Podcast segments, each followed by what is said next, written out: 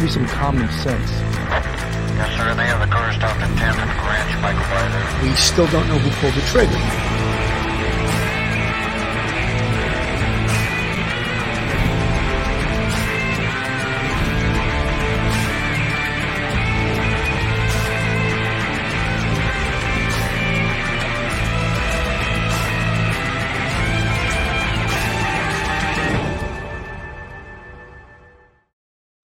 Hello, everyone, and welcome to Police Off the Cuff Real Crime Stories. I'm your host, Bill Cannon.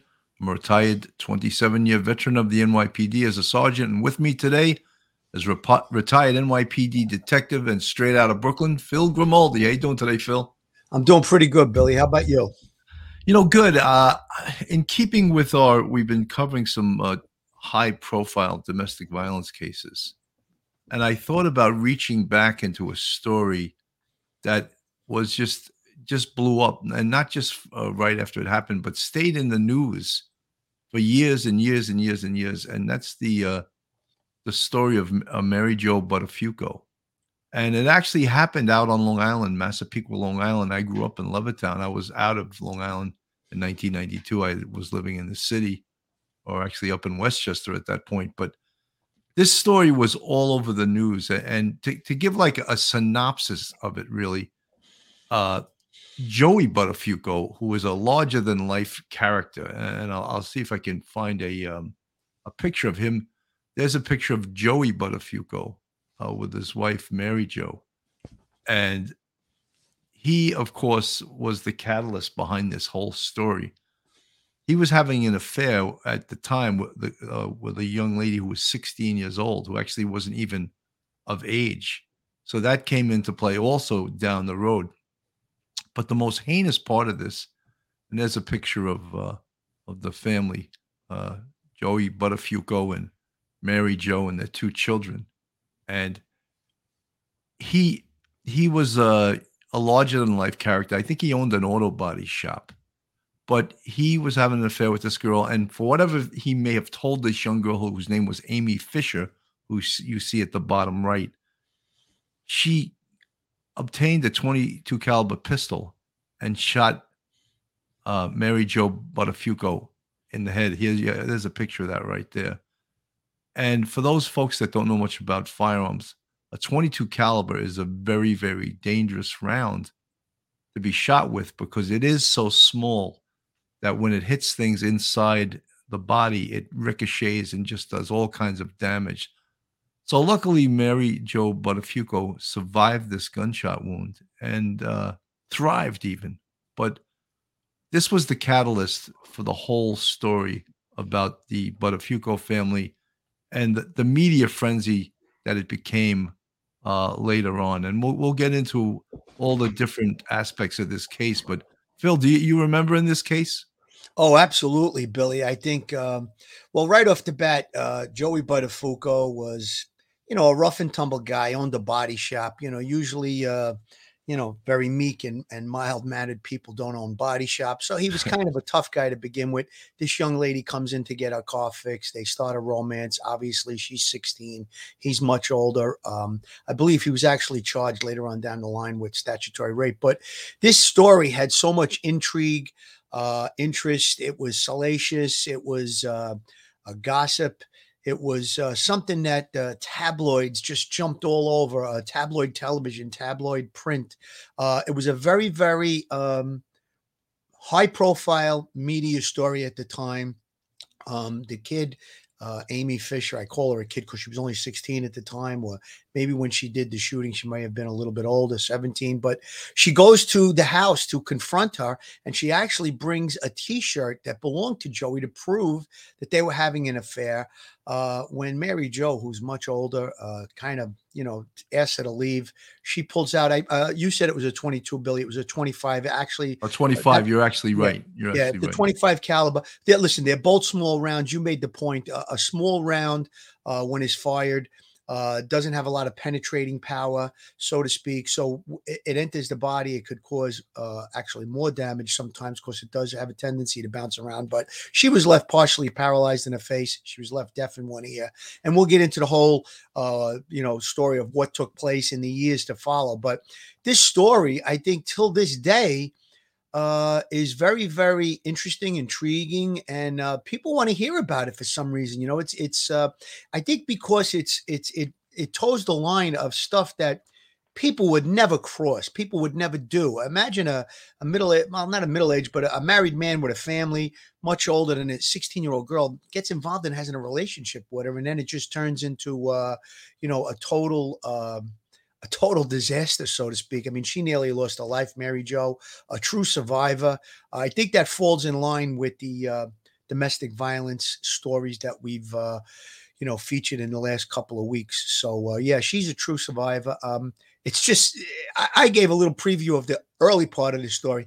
The later part, uh, you know, going into the uh, the future, where, where uh, she writes a book and stuff, and and it really uh, explains how uh, she believed that uh, Joey was a sociopath. So uh, sure, but we'll get into that. Well, you know just how this whole story, and uh, we'll, we're going to get into it, how it just affected not just Joey and Mary Jo, but their, their children, uh, the children um, that were, were very young at that time, and uh, the children Jesse and Paul. And Jesse has sort of somehow stayed in the limelight a little bit. She uh, opened up sort of like an acting school or a performance school.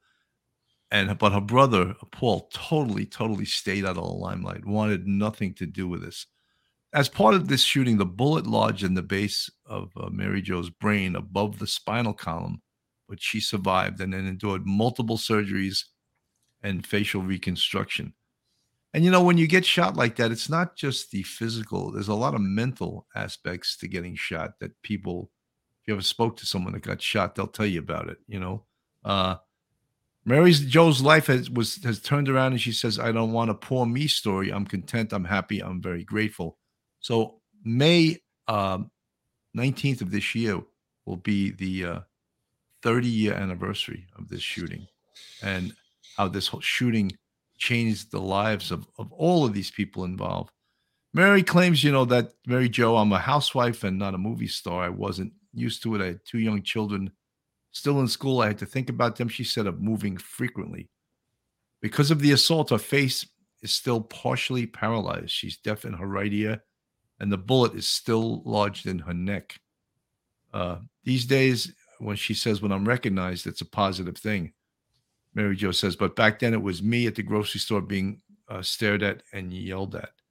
You know, when this occurred, every damn tabloid show, uh, and they were as guilty as the folks that were looking to remain in the spotlight. Uh, Joey Buttafuoco never met a camera he didn't like.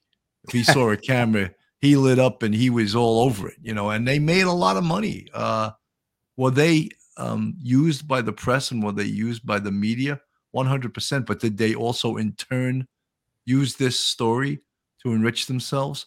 But Joey Buttafuoco was the type of guy. Um, they, I, I, believe I heard a story by their attorney, Dom, Dominic Barbara, who also became famous off of this. He was uh, appearances on Howard Stern and all this other stuff. He said uh, Mary Jo had told him that she wanted to go to rehab and, and uh, that she was broke she couldn't afford to go to the Betty Ford Center. And according to the story, Dominic Barbara said, I gave her my black American Express card. I said, go ahead, you go. And she goes, he goes, what happened to the three million I just gave Joey? She goes, he blew it on bad investments. So not only was this guy, uh, you know, a flamboyant, he was sort of, you know, the things he touched turned bad, not not good. Many of the things he touched turned bad. And this is the story of that. And, you know, the tabloid nature of this, but this was the what happened before this is what we wanted to examine also is because this is a domestic violence story. What was going on in that house? You know, Joey was a sociopath. So he was telling his family and his wife and his kids all kinds of lies that maybe he did never or would never ever live up to. Well, Billy, right off the bat, you talked about the children and the family. Uh, you know, when this incident took place, um, it's a traumatic incident, so I'm sure that she had some, uh, you know, mental issues, uh, post traumatic stress disorder. I mean, you're a survivor of such a uh, horrific, uh, violent attack, so there's definitely going to be some, you know, some PTS there. And then the kids got thrust into, you know, the whole family got thrust into the spotlight in the mainstream media. Um, I think probably in the beginning uh, of the incident. Uh, they may have, you know, just uh, they may be starstruck a little bit with all the media attention and stuff. But then down the line, it seems like yes, uh, everyone sort of capitalized on it. Even Amy Fisher, uh, you know, capitalized on it. So all all parties involved um, use the you know 15 minutes of fame to uh, their benefit at some point. But you're making a great point. It sounds like he was very controlling. I mean, she didn't leave the marriage until 2003. So you know, in the early stages of the whole thing, uh, he was in full denial. I don't know what he was telling her publicly. He was denying that he even had an affair with this young girl. And then as time went on, it was uh, obvious that it, it really was an affair. It did take place. It went on for about a year or so. And uh, so, again, you know, uh, what was his actions before this? How was he controlling Mary Jo and the family? Uh, he was described by her in the book that she wrote, which I think was called uh, Getting It Through My Thick Skull, which I guess that's kind of an ironic title. Yeah, there it is. So she describes him as a sociopath based on the fact that uh, her son, his son, called him that. Uh, she looked it up, and when she saw what the definition was, she realized that she was in, an, in a, a marriage, in a relationship with a sociopath. So I'm sure there were a lot of things going on prior to this incident that uh, you know he was probably very uh, controlling, very possessive. He may have even been violent. Uh, we don't know if he ever raised his hands to Mary Jo, but uh, you could use, uh, you know, mental, uh, you know, distress and and mental, uh, so to speak, torture uh, on a person. And you know, she didn't leave the marriage for many years, so that tells me she may have had her uh, her self esteem broken down and and things of that nature. You know, so again, right, right, like you said, right from the beginning, Billy, this is definitely a domestic incident that just spiraled out of control. You know, folks, when we spoke to um, Leslie Morgan Steiner, who incidentally is going to be on the show again this Monday night at 9 p.m., she spoke about her um, experiences with domestic violence and, you know, why did she stay? And sure enough, the on the very cover of Mary Jo Buttafuoco's book, uh, Getting It Through My Thick Skull, Why I Stayed, What I Learned, and what millions of people involved with sociopaths need to know. So, are all people that are involved in domestic violence sociopaths? Or all sociopaths involved in domestic violence? I mean i don't i don't think so. But this story uh you know takes many turns. Um here's this is a picture of joey buttafuoco today. And so it's 30 years uh, we i believe i said this happened may 19th 1992 yes. And Joey Buttafuoco is still trying to stay in the limelight. He's working on a book. He every for whatever reason, everyone moved to California. You know, that's a strange place to go to try to get out of the limelight. You know, uh, but of course, this happened on Long Island, Massapequa, Long Island, and they wanted to get away from there. But he looks very, very different now than he did, uh, you know, 30 years ago. I guess he's like 62 years old. Uh, and he's still trying to stay in the limelight? Is he working on himself? Is he getting therapy and all kinds of other stuff to stop being the sociopath? Has he changed? Has he is he better to his kids? I don't know if he has any real contact with Mary Jo anymore. But as Phil said before, Mary Jo stayed in the marriage for 11 years after she was shot, even all through all the pain and and you know the girl that he had the affair was shot is the one that shot her. I mean, just inconceivable almost. Folks, this is Police Off the Cuff, real crime stories. If you're not subscribed to our channel, please go on our YouTube, hit that subscribe button, give us a thumbs up. And if you want to join us and help support us, we have a Patreon with three different levels.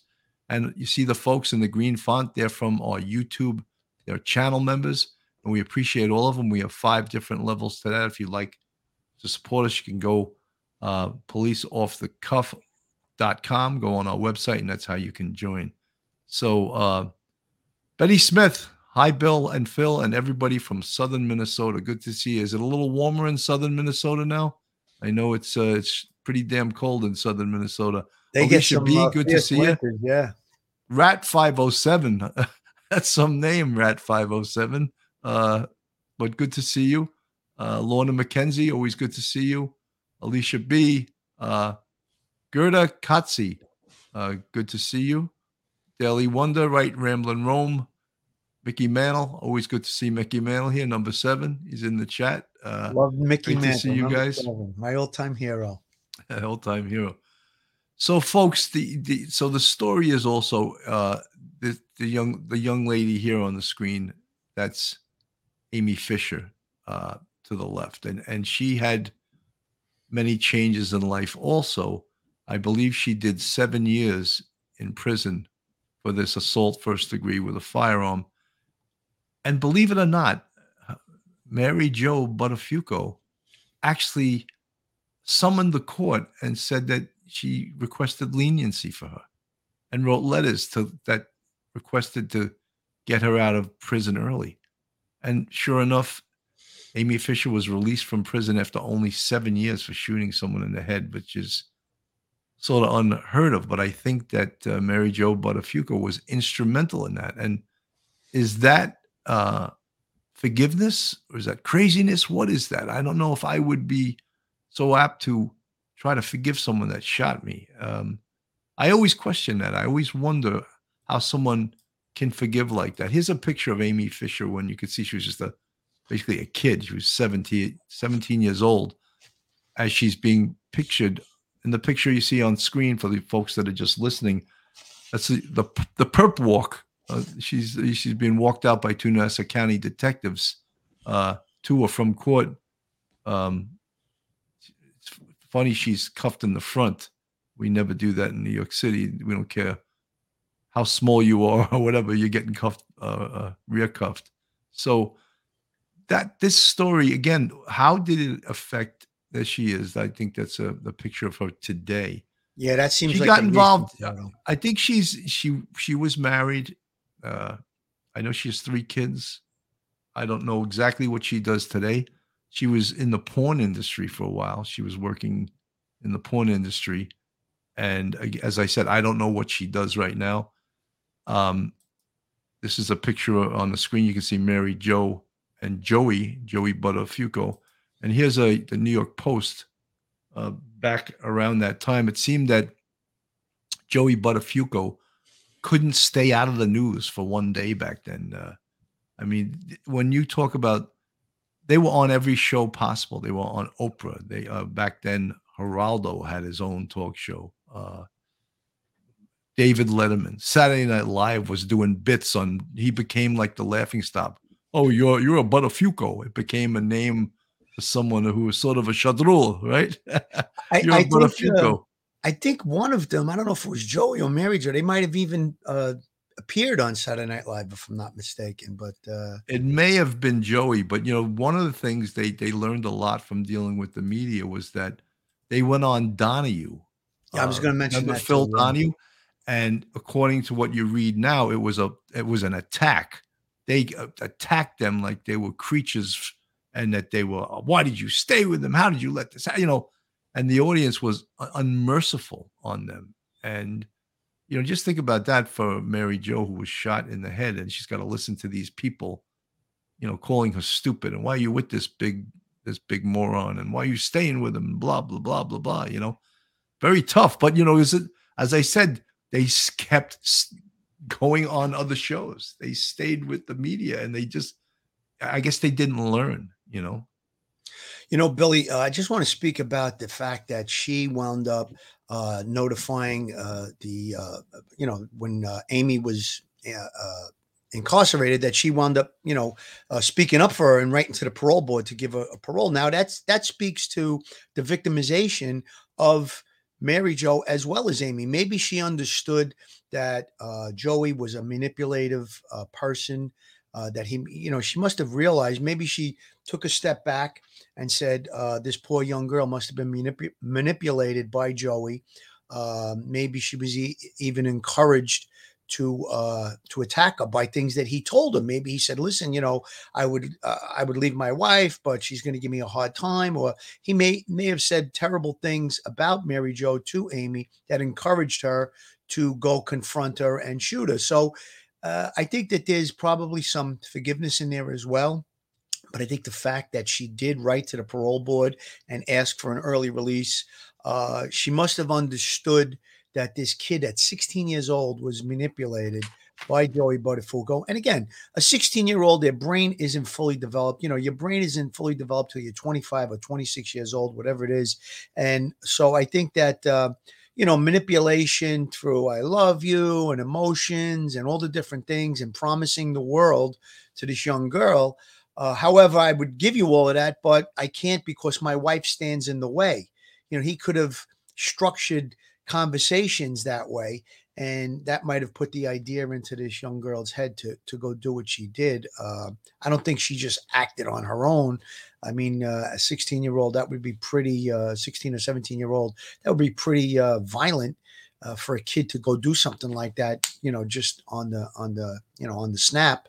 But uh, again, I think that uh, you know there's probably some forgiveness in there. She probably understood from her own relationship with Joey Buttafuoco that he was probably condescending, manipulative, trying to uh, control her movements, and uh, she maybe understood that. And maybe when she heard the other side, when she heard the stories, that she decided to you know give this girl a second chance in life. Now, obviously, she didn't stay out of the limelight. She went into the porn industry, and uh, there wasn't a camera that she could stay away from as well. So, uh, you know, maybe maybe on Mary Jo's part, maybe this was a, a, form of therapy to talk about it, to go on these shows. Unfortunately, she was attacked on Donahue, like you said. But you know, listen. Whatever happened, whatever occurred, she was the true victim in this case. She was a victim of domestic uh, abuse, probably by Joey, and she was a victim of this uh, horrendous attack. This I, I, thought it was an attempted murder. I mean, if you shoot someone in the face, you're not uh, trying to just hurt them. It sounds like you're trying to kill them. However, you said uh, she was convicted of assault first degree. So whatever that, you know, whatever the legal system uh, did, it did. But uh, so you know, she's the victim here. I mean, look at that bullet hole. she's left till this day deaf in one ear and paralyzed. Although she did have she uh, she was on Oprah in 2006, and they said that she had facial reanimation procedure so that she could smile again. And they said it was uh, tremendously helpful in uh, restoring some of the hearing. And uh, like I said, she uh, wasn't able to smile. Her face was paralyzed on one side. And so, uh, wh- whatever they did with that surgery, which was you know, all those years later, 2006 from 1992. I mean, due to math, that's about 14 years. So uh, she was able to smile again. So that was a positive thing. And uh, I think, uh, you know, for domestic violence survivors, this is uh, definitely a, a, story here. There's something to be pay attention to, shine a spotlight, as we've been doing over the last couple of weeks. So, very interesting story. Very interesting. Maureen Sarati, I, I believe you're a, a, retired detective. Welcome aboard. Thank you for uh, watching uh, Police Off the Cuff. She says, funny, watched the most recent 2020 last night. Amy Fisher's mother pleaded with Mary Jo for leniency at the time and to grant her bail. She stated Amy was changed. So Mary Jo wrote the judge. As of now, 2021, she says it's one of her biggest regrets. Amy has absolutely no remorse. So you live and learn, right? Forgiveness, is it always the right path to take?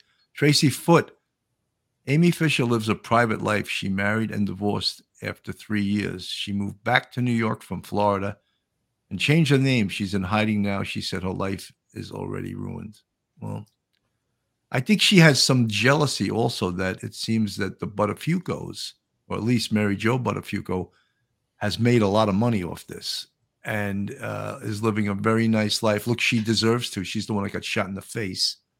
Uh, and her book was a bestseller. So they made some, they cashed in on this. And I don't know if, if Amy, you know, her life is as bad as it was before she decided to pull the trigger. Uh, Alicia B. She had two small chil- children, probably all by herself, still in shock and having surgery. He denied it, and she wanted to believe it because she had two small kids. You do what you have to do sometimes. You're referring Betty Smith to uh, Mary Jo uh, back when this occurred, undoubtedly. Yeah, I mean, there's nothing in this story that even uh, the the outcome now that Mary Jo's leading a nice life, and I'm sure she would have preferred not to have ever gotten shot in the face, not to have had this happened. You know, even though she made a positive out of such a huge negative, and she's living a good life. She actually was going around to colleges and giving speeches. And then, of course, what derailed a lot of us, COVID. And she stopped doing it. And she's talking about going back and and uh, giving talks again at colleges. I think it's uh, it's a great story. And uh, you know, you know when they when she realized her son told her that uh, Joey Joey Buttafuoco was a sociopath, it sounded like it was a surprise to her. And when you read what a soci- sociopath is, it's someone with antisocial personality disorder, as does the term psychopath. The most recent edition of the Diagnostic and Statistical Manual of Mental Disorders, which mental health professionals use to diagnose mental health conditions, defines ASPD as a consistent disregard for rules and social norms and repeated violation of other people's rights. People with the condition might seem charming and charismatic at first, at least on the surface, but they generally find it difficult to understand other people's feelings. They often break rules or laws, behave aggressively or impulsively, feel little guilt for harm they cause others, and use manipulation, deceit, and controlling behavior. So that's the that that is the definition basically of of the behavior of Joey Buttafuoco, you know, and um, to this day, I think he, I don't think he's healed from being a sociopath. I think maybe he's working on himself, which we, hopefully, everyone's a work in progress, and you're not satisfied and say, "I'm perfect now. I don't need, I don't need to grow or learn anything else. I'm perfect," you know. Well, when you listen to that description of a sociopath, I'm going to think about obviously Mary Jo, but I think Amy was a victim as well. Now, she's 16 years old. Where were her parents? I mean, I don't want to knock them. I don't know them. I don't know the situation, but I feel like maybe she was a victim as well. She was victimized by this Joey. I mean, you know, it's improper for a, a middle aged man, whatever he was at the time. I think uh, he was know, 32. Married. He was 32. Okay. She was 16. Yeah, he's much older than her. And he had no business getting involved with this 16 year old girl. Um, you know, it wasn't like a couple of years difference. This is a, a man with a family, uh, you know, and he obviously used uh, his sociopathic behavior to manipulate her. So she's a victim as well. Now, I know that she did something horrendous and horrible. Uh, you know, where she got the idea, where she got the gun, that's all stuff that, uh, you know, w- was brought out in court and stuff like that. But, uh, you know, she's a bit of a victim too. I hope that she found a path in her life that is, uh, so, you know, she basically said that her life was ruined and she's in hiding now. You know, hopefully there is some type of, uh, you know path to uh, a normal life and, and and listen we're all in pursuit of happiness. So that's really what life is about uh, you know trying to be happy trying to maintain a normal life. Uh, she sounds very very victimized and she sounds very very uh, you know uh, uh, troubled uh, I think that, uh, yeah, I, I, look at her family, what happened in her childhood. You know, where were her parents?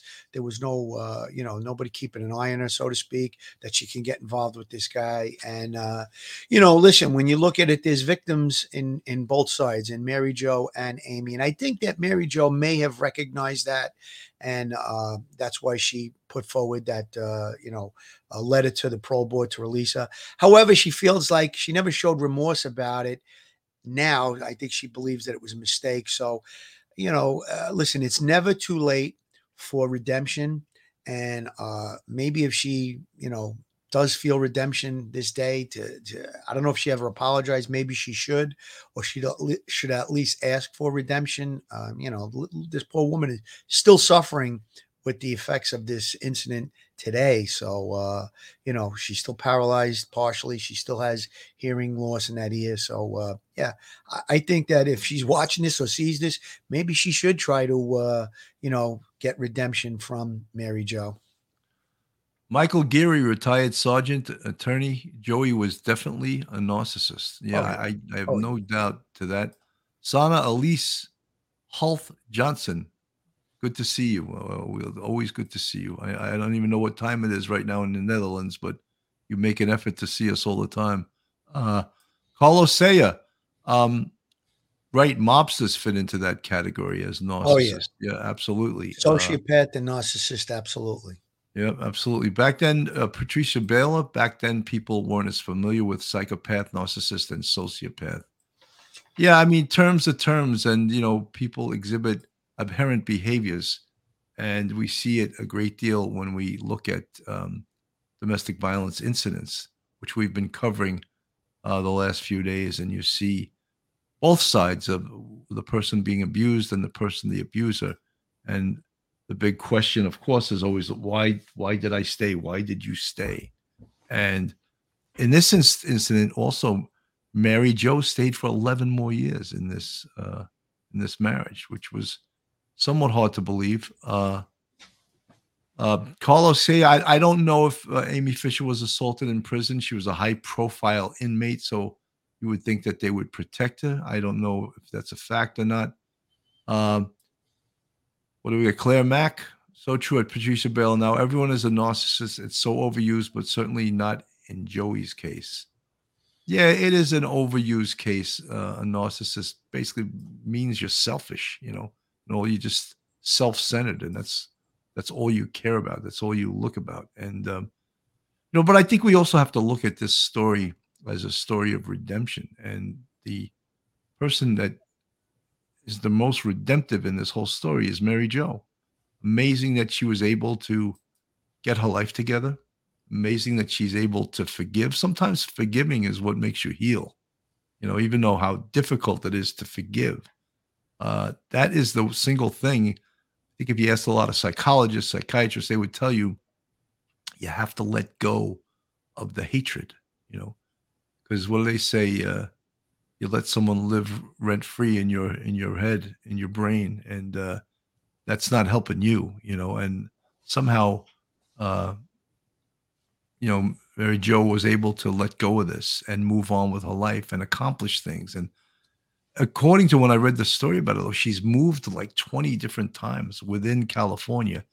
She did get remarried, and apparently that relationship didn't work out. But she's I, I believe she's like 66 years old right now.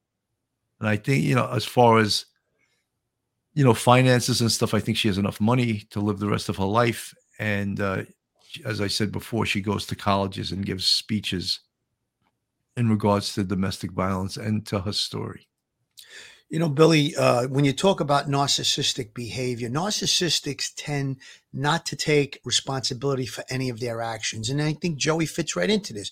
Uh, he, he lied about the affair and he said, Oh, I didn't tell her to do this. She did it on her own. So again, he may have encouraged the whole thing. That's one of the things that I think narcissism is really, really prevalent, uh, that they will not take uh, responsibility. No one else but uh, they're never wrong. It's always everybody else. Everybody else is wrong. Uh, I didn't do it. I, it's not my fault. They don't take responsibility for anything. They're always the one that's right. Everybody else is wrong. And that's one of the things when you meet or you talk to or you know a narcissist that really jumps out at you. That's my opinion. And I think if you look at the definition of it, that's what you come out with. Now, it could be a, a term that is overused. People talk about it a lot, but uh, someone in this case, I mean, she uh, stood with him for those extra 11 years, like you said. And, um, you know, uh, he could have really been um, manipulating her thoughts and her mind, you know, telling her, you know, swearing behind closed doors. He's saying this and that. Maybe, oh, we're going to go on this program. I'm going to say whatever, but it's not true. I'm just saying it for the, you know, for the audience or whatever. And she must have believed it, but thank God that she uh, got her head together and was able to get through this. And she wrote that book and she's a true survivor. Absolutely. Absolutely. Adam Trinchetto. I lived in the same neighborhood, three houses down on that day. Wow. It's well, Massapequa was a beautiful area. They had a beautiful house. There's nothing bad about the neighborhood that would uh, that would cause something like this to happen. Claire Mack, hatred is a poison for you. 100%. You have to let go of hatred if you want to move on, if you want to live a healthy life. Uh, Maria, I have to is, coin a phrase, Bill. I have to coin a phrase that uh, uh, a retired NYPD captain who now passed away uh, said. And he said, when you have hatred, it's like taking a bottle of poison and hoping the other person dies. And uh, I think that that really fits. You know, when you think about it, if you're angry and you're hateful and the other person's smiling away, you know, uh, what are you doing? You're you're you're hating that person, but you're the one that has all the anger inside of you, and it eats you up. And uh, you know, uh, the, the captain that said that was Captain Plackemeyer from Brooklyn South. He was a great guy. He passed away now, but uh, it really made a lot of sense uh, to uh, think. Yeah, I sort of like that that thing. You know, holding on to hatred is like letting someone live rent free in your in your Yes. head, and that's true too because you're you're you're giving them too much of your attention, and you know, if and if hatred is that you don't want to pay any attention to them, but you, you you're holding on to it for some reason, and that's what's so, so unhealthy about it. You know, You, you you can keep something in the back of your mind and not forget it. I get that. If somebody does you wrong and you don't want to, but if you constantly talk about it and engage it every day and you let it eat you up, that person's winning. So you really have to try and, you know, find some type of uh, forgiveness or just to let it go. I remember I, I was in church one time and the priest said that in the sermon. You know, the more that you let it eat you up, the more that person wins that did you wrong. So think about it in those terms. Listen it's not easy. Uh, every situation is different personal uh, issues. If somebody does you wrong you know um, cheat you out of money or whatever it is. But at the end of the day it really makes sense. Like you said billy don't let them take up space in your brain and don't hope by you keeping the poison inside of you that the other person's going to die because it's just not going to be that way and sometimes you have to wait for karma or you know the guy upstairs to uh, dole out justice but you know sometimes it's better better to just to back away from it be happy and let that other person have whatever that they're doing the, the ill that they're doing let that stay with them you know i think that's Alicia. B, this story is a good reminder that when we excuse away bad behavior, it rarely turns out well. Glad Mary Jo is doing okay, and I'm sure she's also she's doing okay, but I'm sure she's a uh, a work in progress. Elena Buchholz, Amy's parents seem like good people. What do you think? I don't know really anything about them other than that they're Amy's parents. Uh, this whole case, I'm sure, neg- negatively affect many people besides the the main players in this. Uh, oh wow, uh, Maria, is that Camacho? Maria Camacho. Oh wow, that is sad. He didn't learn a thing. Well, you know, Mary Jo is now 66 years old. That's right, and she's living in California. She seems to be happy. She's gotten her life together. Uh, John Donahue, I believe to answer your question, are the kids in touch with Joey? I believe the daughter is. I don't believe the son has anything to do with him. I think he, uh, the son's name is Paul Buttafuoco. He has totally removed himself from this case, wanted nothing to do with it, wanted to live his life on the down low. Jesse Buttafuoco still uh, has a lot of animosity for her father, but actually still talks to him, if you can believe that, you know, and uh, they've all suffered. I know Jesse Buttafuoco had a bout with drugs and all kinds of other things over this, you know, living through something like this. It's amazing. Phil, uh, Michael Geary, Phil is right. The narcissist blames everyone else for their own problems. They're capable of great destruction and have no ability to self-reflect. you nailed There it he is. Michael. That's why he's that's why he's got a law degree. He He's a smart it. Guy, you know. Uh, Billy, I just want to make a quick comment about uh, Amy's parents. Now, I'm not trying to knock them. I'm just talking about it. A 16 year old kid should have had a little bit more supervision. Maybe they were incapable of supervising her or keeping an eye on her. Uh, I don't know what their situation was. I'm just trying to think of it in, in terms of the way I raised my children. Um, you know, children, uh, uh, uh, you know, that's such a delicate age teenage years for both boys and girls is very very delicate that that's the years that they could really stray off the path whether it be drugs or gangs or anything like that. And obviously listen they may not have had the ability to keep a good eye on them maybe there wasn't a close family bond. A lot of times they say it takes a, a village to, to raise a child. Maybe there wasn't a lot of friends family around them and maybe they were busy with their uh, you know with their occupations or whatever it was but and again i'm not knocking anyone i'm just trying to make a point that i think i feel like had there been a little bit more close supervision with amy at 16 years old maybe she wouldn't have wound up in this uh, horrible mess You know, one of the things I just wanted to touch upon also is is the um, how the media is so intoxicating. And we saw it also um, years later in, in the O.J. Simpson case. And I think that um, Mary Jo had, had commented on that, that, uh, you know, that was, I think that was in 94. I remember when the Nicole Brown Simpson murder happened two years after me, I was like, that was me, but I lived.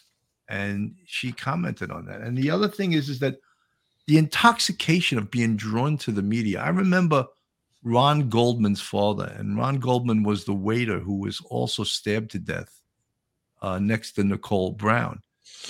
And the father could not get off. He was on a talk show every single night. And I was just like, is that really appropriate behavior? Or is this a way of healing, maybe that, that healing from his son's murder? That he's going on a talk show, a different Larry King. Every other night he was on a different show. I was like, I would think that someone would want to do the opposite to get away from that rather than to sort of marvel in the media buzz that was going on and just be, you know, on every single channel as often as you possibly could be. I think he, uh, I think it's what you said. He was trying to, you know, listen, he was obviously outraged at the outcome of the trial. He eventually wound up uh, bringing a, a, civil suit against OJ, which they won. Uh, the, you know, there's a, a less of a, a, threshold that has to be met with regard to evidence. It's a preponderance of the evidence where a civil trial, there is six jurors and only four have to rule in your favor, not like a, a jury of 12 where it has to be a, unanimous decision in a criminal case. But I think it's what you said, Billy. He was trying to, you know, he stayed with it. That was, uh, you know, he felt outraged that there wasn't justice done and maybe going on these shows was therapeutic, or, but it was also keeping the spotlight on OJ and he eventually was successful in that civil trial. Um, but it's not going to bring his son back. Uh, it may be just a way for him to have uh, gotten through every day, so to speak. You know, when you lose somebody like that, uh, it's an unnatural thing.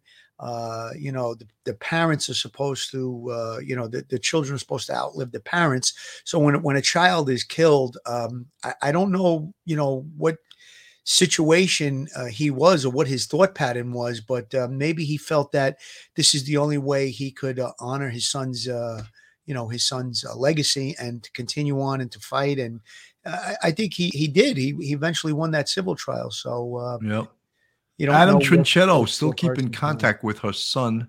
That's Mary Jo's son, um, Paul. though they have lived in California after they moved away back in 1999 I remember being at school, seeing Paul running out of the school crying, then came home. Yeah, I mean, you can't, the devastation that a situation like this brings to the entire family. And then the aftermath of like, you know, Joey, who was known as a sociopath, of trying to cash in at every corner through television, through appearances, through speaking, to he was boxing, he was doing celebrity boxing, he was doing everything he could to make a living. And uh, maybe that's because I think after that he had um, lost his body shop because maybe, uh, I don't know, people didn't want to deal with him or I don't know what the circumstance was. So he, he had to make a living somehow. But it, it, seemed like he never, as I said, he never met a camera he didn't like. Uh, yeah. Sergeant Friday, uh, that makes no difference. Other people with two working parents don't have affairs with married men and shoot their wives. Maybe Amy just wasn't a nice person. Enough with blaming the parents. Yeah, well, touche, Betty. Uh, you know, you, you you could be right. I don't know. You know, it seems that we all always want to try to assign blame. Isn't that sort of the American way? I know that's the way of the police department. The police department always likes to assign blame and find out who's responsible. And if it's a, if it's a cop, they're going to take a piece of them. You know, who's responsible for this? Who screwed up on this? You know, uh, Alana Buckholtz uh, Ron's father didn't want his son's murder to be pushed to the side. It's all about Nicole and the media. Uh, you know, very possible, Elena, but I just I'm a little baffled sometimes why people just they sort of bask in the limelight of the media, uh, even after horrendous things occur.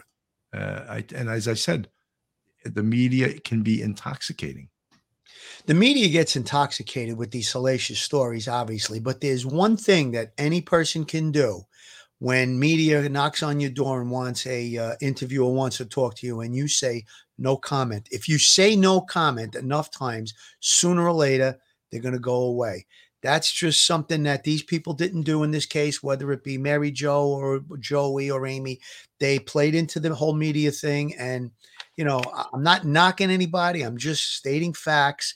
Uh, you know if uh, if the media comes knocking at your door and they camp outside your house and you say no comment enough times sooner or later they're going to go away because they're not getting anything to uh, you know to to broadcast. So uh, but in this case it wasn't that way. And and uh, listen again i wasn't knocking the parents of of uh, amy fisher. I'm just you know pointing out uh, you know, just looking for the reason as to why, like you said, Billy, you know, what caused this? What was the reason that a 16 year old girl was involved with a guy that owns a body shop that was maybe 15 or whatever it was years older than her, you know?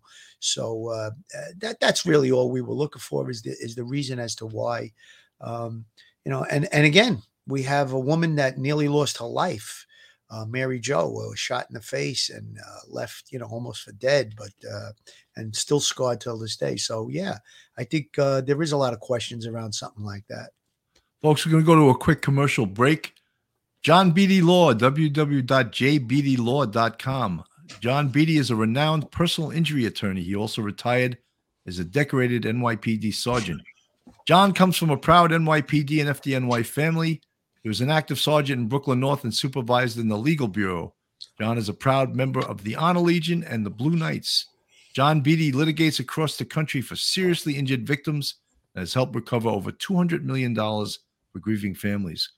Call John now for a free consultation. John Beatty, attorney at law, 917 797 9520. That's for John Beatty, a uh, personal injury attorney. Let me see if I can now find the Joe Murray. There we go. Joe Murray, attorney at law. Joe's a great fan and a guest of Police Off the Cuff many, many times, so you can judge him for yourself. But have you found yourself in a jam? Are you in need of legal counsel in the New York area? Do you need a victim's advocate? Well, Joe Murray is your man. He's not only an experienced trial attorney, he's also a retired 15 year member of the NYPD. He literally knows both sides of the fence. His website is jmurray-law.com. His telephone number is 646-838-1702. Uh, or you could email Joe at joe at jmurray-law.com. The secret to quickly hiring the best police officers before your competition does. With an extremely limited job candidate pool, law enforcement agencies have to quickly identify and hire qualified police officers before another agency does. That's why nearly 70 U.S. agencies have updated their hiring process to include iDetect, a fast, affordable, non invasive, unbiased, and automated lie detector. It accurately identifies lies by watching the eyes. iDetect also helps solve crimes. Converus CEO Todd Mickelsen was on the show and he shared stories about how iDetect is changing the way the world detects deception. Remember, the eyes don't lie. Converus.com, 1 801 331 8840. Info at converus.com is the email. So, Phil, you know, the, big thing with, with this case, of course, we talk, we're talking about domestic violence. And here was a domestic violence situation without there being specifically violence from the husband.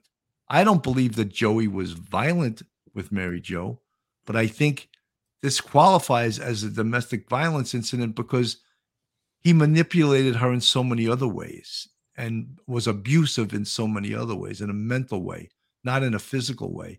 And look how this turned out. And so we have to classify this case as also a domestic violence case. You know, if you beat a person down and you attack their self esteem on a daily basis, over time, that person is going to be uh, really unable to function on a normal, uh, you know, uh, relationship point of view. So, uh, again, like you said, it's mental duress, it's mental stress. Uh, I really believe that's the reason that she didn't, you know, she had the children. How is she going to support her children if she walked away from uh, from Joey? And then you have that uh, the self esteem being brought down, and uh, you know maybe uh, she felt like she couldn't go out and, and have another relationship. And then when she did eventually leave, and she while wasn't another relationship, there was problems in that relationship. So you know, uh, a person's uh, personal behavior and and their personal relationship uh, uh, is affected by these type of things. You can't uh, be told that you're not of any worth every day or whatever it is that a person like that that beats down their self uh, self esteem says, and not have it affect your your everyday life. You know, so uh, that's probably what happened in this case. One hundred percent. Claire Mack, OJ, trying to make money and almost mocking them. Yeah, well, that's true. You know something. I think his big payday will come when he stands in front of the Lord. you know. Uh, oh, for sure. Fonda Milanesis, Drew Peterson, the Illinois detective, big narcissist. There's narcissists all over this place. Jersey Girl 732, Joey didn't stop going in the spotlight when, if his own father told to, he couldn't help himself, not even for the sake of his elderly father. Yeah, I think, you know, people get, they get intoxicated by the media and they just have to be uh, in the spotlight all the time. And it's really a crazy thing. Mary Glick, mental abuse is the same as DV, but no outward bruises. It takes years yes. to get over. Yes, I'm a survivor. Thank you, Mary Glick, for um, posting that. Uh, Joey, a legend in his own mind. These creeps. yeah, he's still uh, he's still out there. You know, he's trying to write a book now. You know, I I guess people haven't had enough of this story. You know, there he is, Joey. You know, he was that he was sort of that big Italian stereotype, you know, the big tough guy. And uh, I remember when he was going to uh, jail for six months, one of the reporters said to him, uh, "Joey, you, are you gonna how are you gonna be in jail? Are you gonna be all right?" He goes, "Hey, I'm six foot two. I weigh 250 pounds. I bench press 405." He goes, "I'm not gonna have any problems." yeah. So he was pretty confident in himself too, you know. You, you know what, too, Billy? When you look at where this case took place, Massapequa, uh, a middle to upper middle class area of Long Island, it was kind of out of the ordinary for something like this to happen, obviously. And I think that's what grabbed the media spotlight right away that this wasn't, you know, uh, some type of violence that was happening in, in a, a, really depressed, bad area. This was middle to upper middle class America, so to speak, and, you know, out on Long Island. And uh, so for the media spotlight to be pointed in this direction, it was easy to, to make a story out of it. And then everyone just played into it, so to speak. And, uh, you know, uh, I think the interest is still there till today. Uh, if, if he's writing a book or if Mary Jo's writing a book and now Amy's, uh, you know, seems to be, you know, she's taking a back seat to the whole thing. But uh, yeah, I, I mean, eh, the, the, one of the people in the chat said that there was a 2020 episode last night talking about it. So that that tells you that there's still the uh, the media interest in this case. Yeah, 100%. And I, I find it uh, a little uh, well, not strange. I don't know the correct word, but with Amy Fisher feels sort of slighted that everyone's made a lot of money from this except her, you know. And uh, well, should you be punished? Uh, should you be rewarded for bad behavior? You shot someone in the head. Do you think that you should get a reward for that? You know, uh, these people, Joey on the screen right there, and Mary Jo, and I don't even know how well Joey Buttafuoco cashed in. I don't know what his he made money, but he blew the money. But I think that Mary Jo Buttafuoco apparently has done well. That's I mean, that's what I'm reading. Who knows? She's living in Malibu. Malibu, California, is sure as hell is not an inexpensive place to live. So if she is doing well, God bless her. You know, she went through hell and uh, she continues to have mentally have to deal with the aftermath of these things. And there's Amy Fisher on the screen. And is she a victim? I don't know. You can argue one way or the other whether she's a victim of this or not. Uh, in one way, she was victimized by Joey, but that doesn't give you license or the right to shoot someone in the head, you know? Absolutely, Billy. I think that uh, you, you showed the People magazine cover, uh, a tale of sex, greed, and betrayal. I mean, look at yeah, right there. You look at that, a shocking tale of sex, greed, and be- betrayal. Uh, that headline it really uh, shocks people when they read it. Uh, it's uh, lethal Lolita. I mean, think about it. So, and yeah, I think she is a victim somewhat. I mean, listen she went to jail for shooting her, and you know that was obviously wrong. But the reason I call her a victim in, in, uh, of sorts is because she was only 16 years old when this whole thing started. And, uh, you know, uh, I think that the argument can be made that she is somewhat of a victim. Uh, she needed to be held accountable for shooting Mary Jo 100%. But uh, there was some victimization on her side, and obviously uh, Mary Jo is a uh, victim as well. And uh, this narcissistic behavior, uh, sociopathic behavior by Joey is uh, really that's the cause of all of the stuff that you have here, all of the victim victimization. You know, one hundred percent. Adam Trinchetto, he's referring to Massapequa in this. It was an amazing town and neighborhood. Loved it since I was born there being on the water, but their name always brings a bad name to our town. So the Buttafuocos have forever tainted Massapequa. You know, Adam, I grew up in Levittown and we used to play sports against Massapequa. And we always used, as Levittown kids, we always used to consider we were the poor kids, you know. We were the poor kids, and Massapequa were the, were the rich kids, you know. And uh, our coaches would preach that to us. Let's go there, and you know, you're playing these rich kids you know, they were eating caviar after the game, and you know, that's how they tried to motivate twelve-year-olds. You know, but uh, we bought into it, and Massapequa was a great, uh, great sports town, great town to this day, and I could see how this incident could have muddied up the town a little bit for sure. Yeah, it's definitely a negative connotation to the town, but it's not a reflection of everyone. It's obviously a reflection of obviously uh, Joey Buttafuoco, but uh, you know, again, a lot of little vic, uh, a little bit of victimization towards Amy, a lot of victimization towards uh, Mary Jo, and uh, I don't think that uh, you know everybody in Long Island is caught up in these soap opera type scandals as as you know deep as this, but yeah, I guess it does have a little bit of a negative connotation for Massapequa, though. For sure, you know, folks. So we we were trying to stay with the uh, the theme of um, domestic violence, and I came up with this. I, saw, I actually watched some of the 2020 on this case last night, and I was so familiar with. I, I mean, 1992. I was a police sergeant, and I was a, had only been on the job for um, I think seven years. I came on in 1985, but this case was all over everywhere. It was all over the media. It was everywhere. I mean, I remember Madonna was on Saturday Night Live and after her song, she held up a thing with the the sign with the no on it with Buttafuoco, you know, no Buttafuoco. And so that was that big of a national story that it was all over everywhere. Apparently, David Letterman every other night was using Buttafuoco as a, a butt of his jokes, you know. So you can understand why the family of the Buttafuocos wanted to get the hell away from Long Island and away from uh, what they had to deal with. With this was crazy. And okay, thank you for the 19. I know it's a different uh I know it's a different currency, but thank you for the super chat. I really appreciate it. Thank you uh, very much. Patty L, inflated sense of self-worth importance these two, Joey and Amy.